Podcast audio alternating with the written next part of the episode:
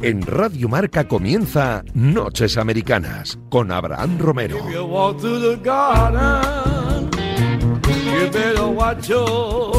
Madrugada del martes 2 de febrero. Bienvenidos a los estudios centrales de la Radio del Deporte, a un nuevo viaje transoceánico para descubrir y analizar lo mejor del deporte americano. Hoy, como no, tenemos que hablar de la Super Bowl. Este domingo, Tampa Bay Buccaneers y Kansas City Chiefs se juegan el título de la NFL. Además, antes charlaremos un poquito de NBA. Estarán por aquí Miki Murcia, Guille García, Álvaro Rodríguez, Javi López y Rubén Ibeas. Yo soy Abraham Romero, escuchan Radio Marca, comienza un nuevo Noches Americanas.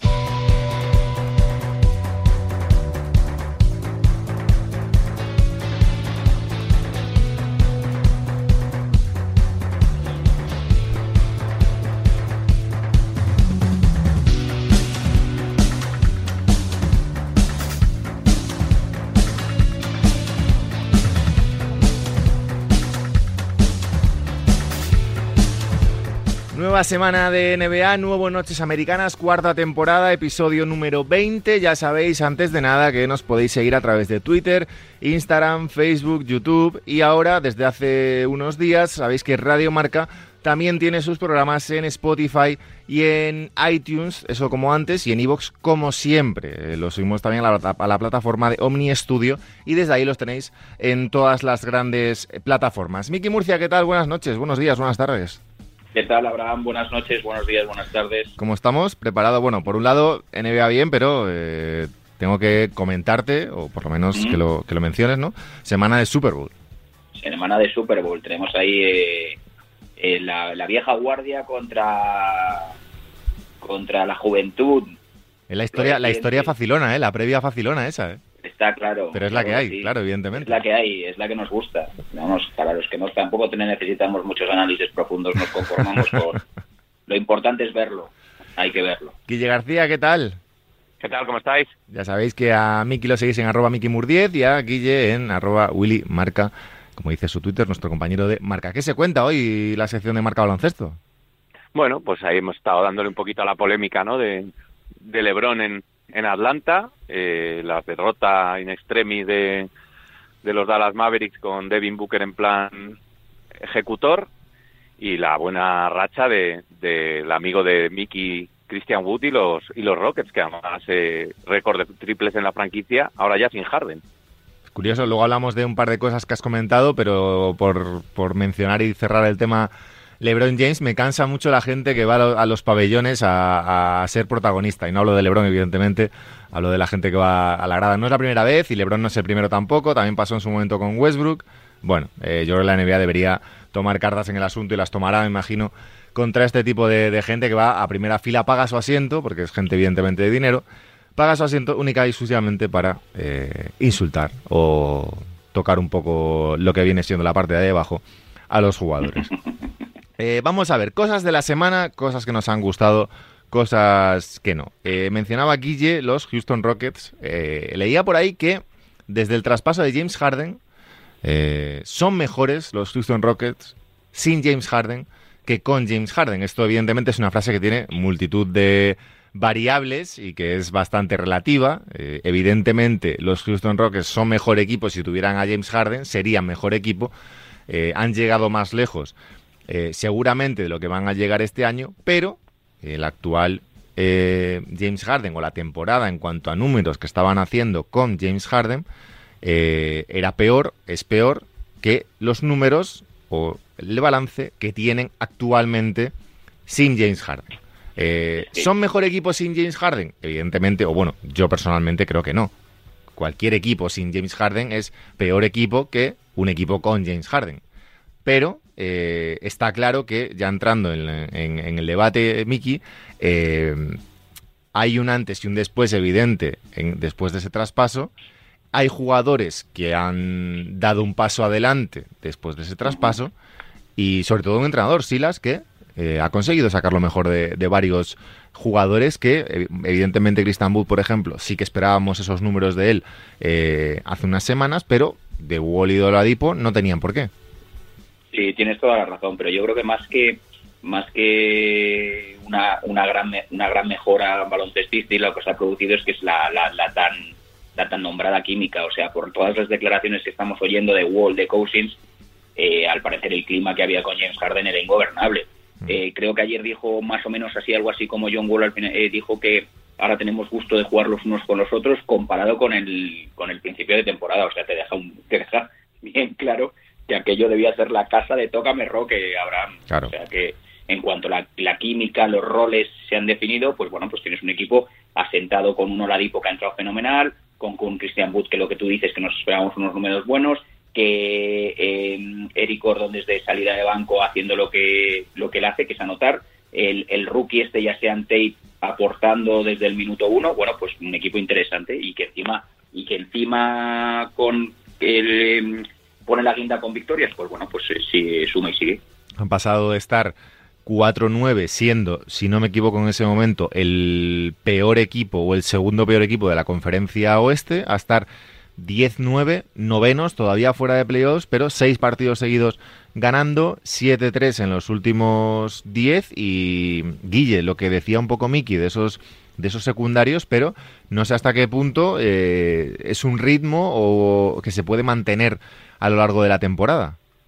Hombre, yo creo que en algún momento estos Houston Rockets bajarán el pistón en cuanto a victorias. Yo creo que lo que han encontrado, aparte de esa química que mencionaba Miki, es ese plus de energía, ese plus defensivo que les lleva por lo menos a ser un equipo muy difícil de ganar. Es verdad que luego en el baloncesto pues, mandan los detalles y puede pasar cualquier cosa, pero es un equipo que ahora mismo es muy difícil de jugar contra ellos, porque son una de las mejores defensas de la liga. Estaba leyendo ahora lo que tú decías del récord que tienen desde que se ha ido Harden, y estoy viendo que son el mejor rating defensivo de la liga desde la marcha de Harden, que contrasta con el de los Nets, que son el peor rating defensivo de la liga desde que ha llegado.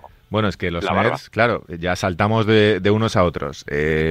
Los Nets están ahora mismo terceros, evidentemente, por puro talento van a seguir. Son el mejor ataque de la NBA. Eso es. El mejor ataque de la NBA, pero a la vez su defensa es terrorífica. Terrorífica porque es lógico que al final, si tienes a Irving, Joe Harris, James Harden, Kevin Durant y un quinto que pues pueda ser o de Andre Jordan o el que sea en ese momento, no son grandes defensores. Durant sí, o yo lo considero por lo menos un buen defensor cuando se pone a defender. Pero el resto de Andre Jordan es más un... No lo considero quizás un gran defensor actualmente, sino bueno, un pivot con un físico medianamente decente, buen bloqueador, pero no me parece un grandísimo defensor. Y al final nos encontramos un equipo con muchísimo talento y con mala defensa. ¿Qué pasa con esto? Y ya lo avisaba Anthony Davis, por ejemplo, esta semana. Ese talento, llegado el momento de los playoffs, Miki, creo que tal y como funcionan estos Nets de mega talento ofensivo, mala defensa, te va a llevar unos partidos de puntuaciones muy altas. Y creo que ellos van a aprender a saber moverse, no solo ya en mejorar su defensa, sino en esos momentos finales tener ese talento a su disposición para definir partidos. Sí, está claro, lo has explicado muy bien. O sea, yo creo que ellos se están moviendo en el ámbito defensivo. De hecho, han incorporado a Iman Shumpert, que bueno, que oye, que cualquier ayuda es buena, y supongo que tendrán que incorporar otro pívot. Lo que yo no entiendo, por ejemplo, es el rumor que posiciona a Gigi Redick en los Nets. Hay cosas que no me acaban de cuadrar, que supongo que tendrá una explicación. Es verdad que la familia de Gigi Redick vive en Brooklyn, que puede haber ahí un facilitador, pero yo creo que no es lo que no es la pieza que necesitan los Nets. Yo creo que ese rol lo tienen ya con Joe Harris, ¿no? Quizás.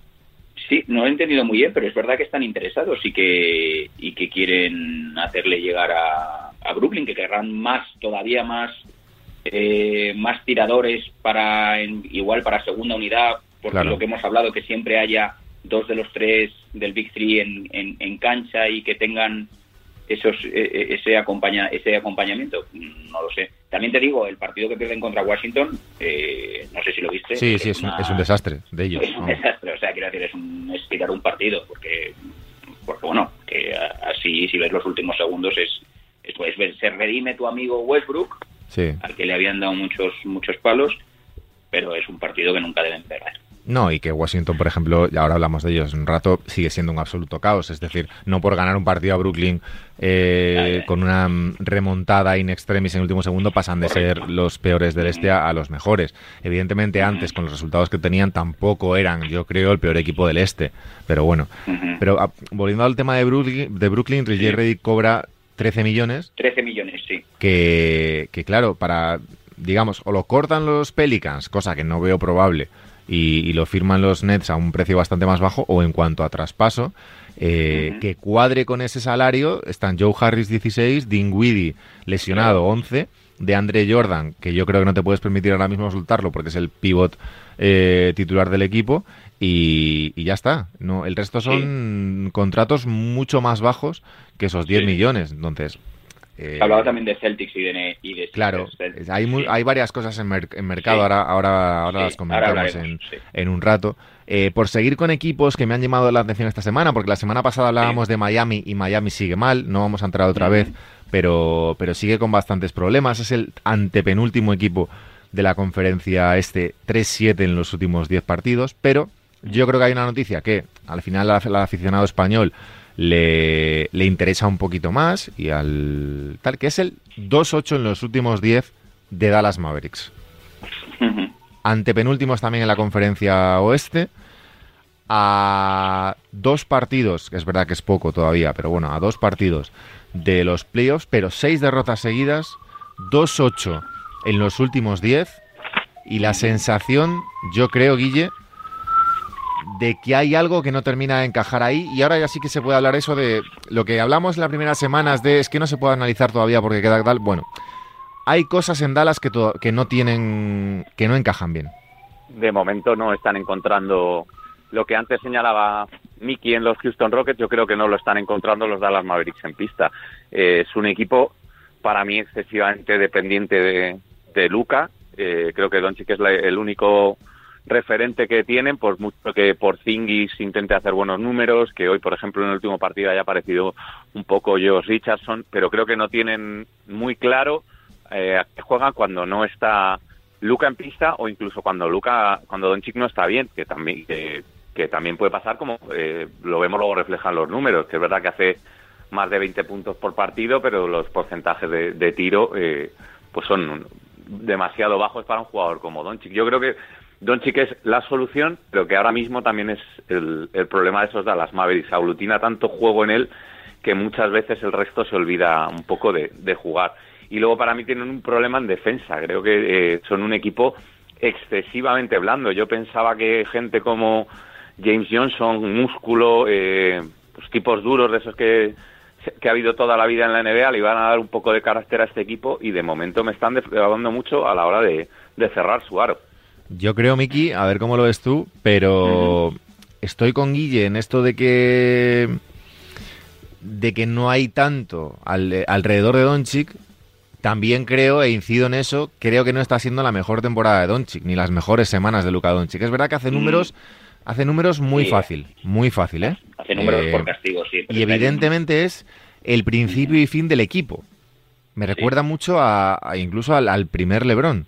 Que amasaba totalmente el juego y tal, pero me parece que en ocasiones también, por el propio bien del propio Luka Dončić también, necesita que los demás, no ya que metan puntos o defiendan, no, que amasen un poco de bola, o sea, liberarse un poco, ¿no? Dončić es importante lo que ha dicho Guille, yo creo, no sé si tú lo ves ahora, lo de que George Richardson coja balones y que pueda jugar un poco, pues joder, que Dončić pueda jugar un poco sin balón, que sea él el que también cree tiros, porque da la sensación esa que si Luka Dončić no está en números estratosféricos, el equipo no compite.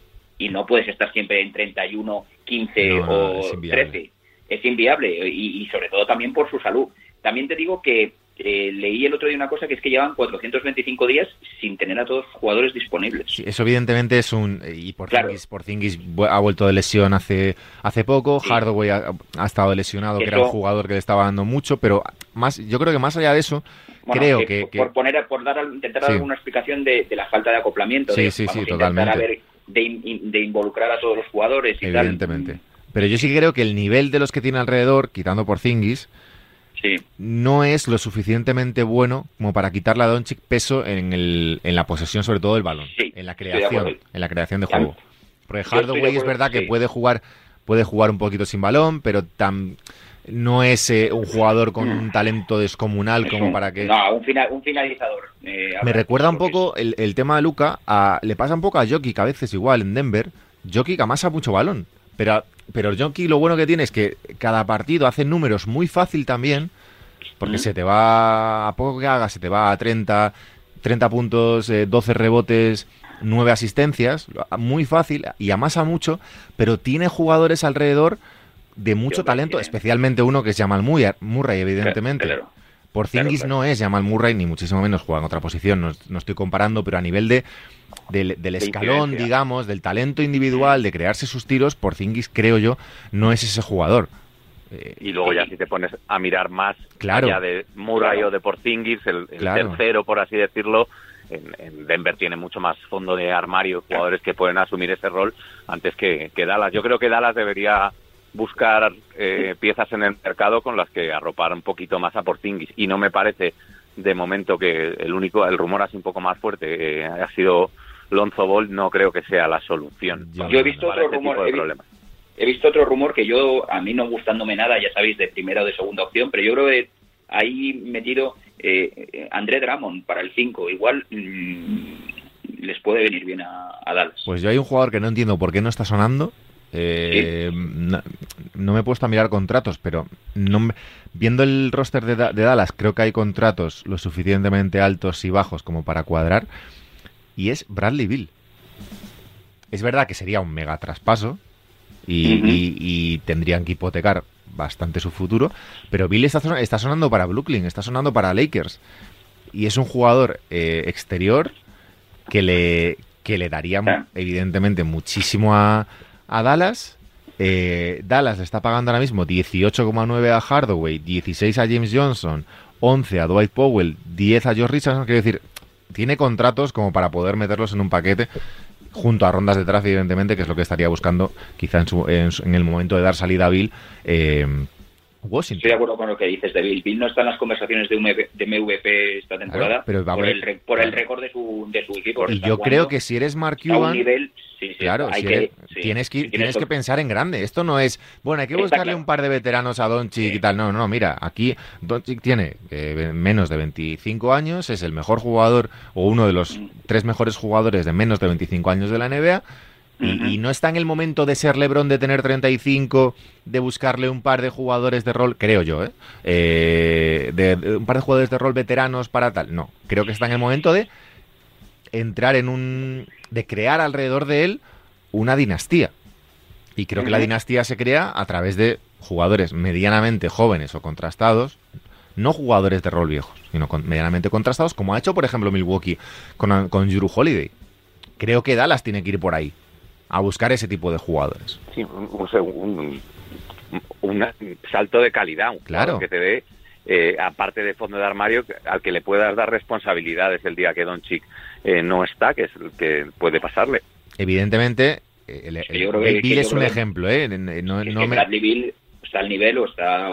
pero por ejemplo, evidentemente, llegado el momento, Bill, Dončić y Porzingis sería un trío que yo creo que a nivel de salarios no encajaría, pero bueno, ahí ya tendrías que variar. Pero Bill ahora mismo cobra 28, tienes a Dončić todavía en contrato rookie. Me refiero, es un ejemplo de lo que yo creo hacia dónde debería ir Dallas. Claro, que tú quieres movimientos agresivos de la parte de Cuban. Que yo, en cuanto viese el primer gesto de desidia de Bill en el banquillo de los Wizards, me lanzaba como un caimán a intentar seducirle. Porque tú lo estás viendo que Bill en Washington no está contento. No, y estás viendo partido a partido, entonces ahí hay que lanzarse como, porque no siempre tienes la posibilidad de un jugador top 10 o top 8 de la liga. En el mercado, pocas, en el mercado, correcto. Y cuando se presta, es el caso de Nets con Harden, hay que ir a por todas. Es el ejemplo que iba a poner ahora mismo. Evidentemente Harden es un nivel superior ya, pero sí. Brooklyn vio esa posibilidad, tenía ya Durant y a Irving, y dijo, hombre, es que si firmamos a Harden, nuestras posibilidades de título aumentan. No estoy diciendo que Dallas tenga que luchar ya por el título, o sí, porque tiene a uno de los candidatos al MVP. Es que es así de sencillo. Evidentemente, y tienes alrededor ahora mismo de Dončić una serie de jugadores que no terminan de encajar o de estar sanos o de lo que sea, y creo que tienes que darle a tu candidato al MVP lo necesario para que... Y luego habrá, no sé si habrá, Guille, no sé si os parecerá, pero yo veo que a veces Dončić tiene que hacer demasiadas cosas, es decir, a ese nivel, a ese ritmo de penetraciones, de contactos, de amasar la pelota, sí. Yo creo que eso va a redundar, saben, sobre su condición física y puede ser más propenso a lesiones. Totalmente. Y que su carrera en NBA sea más corta. Totalmente. Sí, yo lo hablamos el último día, que decíamos, no sé si fue el penúltimo día, que hablamos de un partido en el que había metido, no sé si fueron 30 puntos al descanso, que dio una exhibición tremenda, sí. Pero luego le veías la segunda parte y los tiros se le quedaban, o sea, se quedaban cortos porque le fallan las fuerzas, porque es lo que tú dices, Miki, quiere hacer tanto y asume tanto desgaste que muchas veces... no creo que quiera hacer tanto, sino que debe hacer tanto. Claro, es la única solución. Bueno, sí, vale. Es que tiene que hacer tanto, yo creo. El verbo es que tiene que hacerlo, porque no hay nadie más en ese equipo. Ese partido fue el partido que iban 30-28 en el primer cuarto y de los 30 puntos había intervenido Dončić en 28, o sea... Sí, una barbaridad de esas. Sí. Luego, evidentemente, Dončić no está bien. A ver, no está bien. Entiéndase esto dentro del nivel de Dončić. Evidentemente, en enero, por ejemplo, estoy viendo aquí, solo en enero ha metido 28,3 puntos. Y ha dado 10,3 asistencias y 10,1 rebotes. Es decir, triple doble en el mes de enero. Fantástico. Sí. Pero tú ves, por ejemplo, los porcentajes de 3... Y es un 33% con partidos de 1 de 7, de 1 de 6, 3 de 10, 4 de 12. Es decir, el cansancio al final hace mella y está jugando 35 minutazos por noche en enero, que es una barbaridad. Y con mucho, no solo los minutos, sino el tanto por ciento de tiempo que está con balón él. Que al final le va... Bueno... Sí. Entonces, ahí está Dallas con 6 derrotas seguidas, 2 victorias en los últimos 11 partidos. Así que, bueno, veremos qué pasa. Por ir cerrando en un par de minutos. De Filadelfia hemos hablado ya, yo creo, en programas anteriores. Mejor equipo de la NBA ahora mismo para mí. Joel Embiid, candidato a MVP. Pero hablabais de los rumores de traspasos y demás. Nos acercamos ya a marzo, que este año el cierre de mercado no es en febrero, no es a mediados de febrero como era antes, sino que es a mediados de marzo. Y aparte del tema Bradley Beal, tenemos por ahí tu amigo Derrick Rose, Miki, que dicen que se interesan los Knicks y se interesan los Clippers, evidentemente. Bueno, hemos hablado tú y yo por privado del tema Knicks, muy bien, Nueva York. Ojo, es que tú hablabas de Julius Randle, que ya sabes que a mí me encanta, pero sí. Es que ha pegado un subidón Barrett espectacular, y luego la aparición de la nada de Immanuel Quickley, que tiene unos números en pocos minutos que son tremendos. Tremendo. Y luego, Guilla, a nivel mercado, sobre todo un equipo que genera ahora mismo la mayor cantidad de rumores, que son los Pelicans. Los Pelicans que, Brandon Ingram y Zion Williamson, en principio, no están en el mercado, pero Steven Adams, Eric Bledsoe, Gigi Redick y Lonzo Ball, sobre todo estos dos últimos, Lonzo Ball y Gigi Redick, parece que pueden ser los que puedan salir. Bueno, pues con dos nombres muy atractivos encima de la mesa, pues es lo que tú dices, el equipo que más interés está generando a su alrededor. Habláis antes de Redick en la costa oeste por los lazos familiares. En las últimas horas he leído yo también, no sé, ahora no me acuerdo en qué página estadounidense, que suena también en el entorno de los Lakers. Pues bueno... no le vendría nada mal a LeBron un nuevo tirador de tres y un Lonzo Ball por el que pueden sacar ahora mismo mucho los Pelicans, que necesitan, yo creo, dar un giro a la plantilla para intentar sacar mejor rendimiento a un equipo que todos pensábamos que iba a funcionar mejor a principio de temporada. Pues sí, porque es el peor equipo ahora mismo junto a Minnesota de la conferencia este. Minnesota, que no vamos a volver a hablar de ellos, ya hemos hablado bastante. No merece la pena. Ya, siguen exactamente igual, es un completo desastre ese equipo más allá de las bajas. Y me da, a mí por el que me da pena, evidentemente, porque es el que lo tenemos más cerca, es por Ricky Rubio, que está jugando de suplente sin hacer números y cumpliendo, bueno, yendo camino a los 31 años sin ver nada potable en el horizonte. Pero nada, bueno. Se plantea otra temporada de final de curso de salvemos al soldado Ricky. Claro. Sí, totalmente. Y luego con la maldición de que tu mejor hombre pues concatena muñeca, COVID, claro, etc, y que no puedes disponer de él. Mira, un random player que me gusta, que estuve viéndole ayer un rato, es Jared Vanderbilt. Ojo, sí, está jugando bien, ¿eh? Desconocido. A mí me gusta, es de esos luchones, esos intensos, esos que no dan una pelota por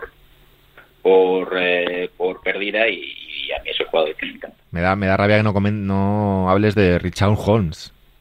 Richaun Holmes, pero Richaun Holmes es bueno. 6 taponacos, el último partido. Sí, pero es un jugador que está sentado, o sea, buscamos un perfil más random ahora. Oye, hablando de... Anfernee Simons. Sí. Hablando de Lonzo Ball, nos parece que tendría muy buen encaje en un sitio como Chicago, volviendo a Kobe White, que yo creo que no es un pasador, volviéndole a sacar desde el banquillo. No está mal Chicago últimamente, ¿eh? Ya por ir cerrando, no está nada mal Chicago últimamente. Mark Cannon ha pegado un pasazo hacia adelante, Zach LaVine en modo All-Star, clarísimo. Y los interiores no son malos, Patrick Williams y Gafford. Y, o sea que... y luego Tadeusz Young, el veteranazo, aportando. Amigo Tadeo. Amigo. Bueno, señores, Miki Murcia, un placer, hablamos. Cuídate mucho. Abrazo, Guille García, cuídate. Un placer. Nosotros vamos a hablar un poquito de NFL. Ya sabéis, si estáis viendo esto en YouTube, pues pasáis de programa, vais al siguiente y allí nos veis en NFL. Seguimos por aquí hablando de NFL.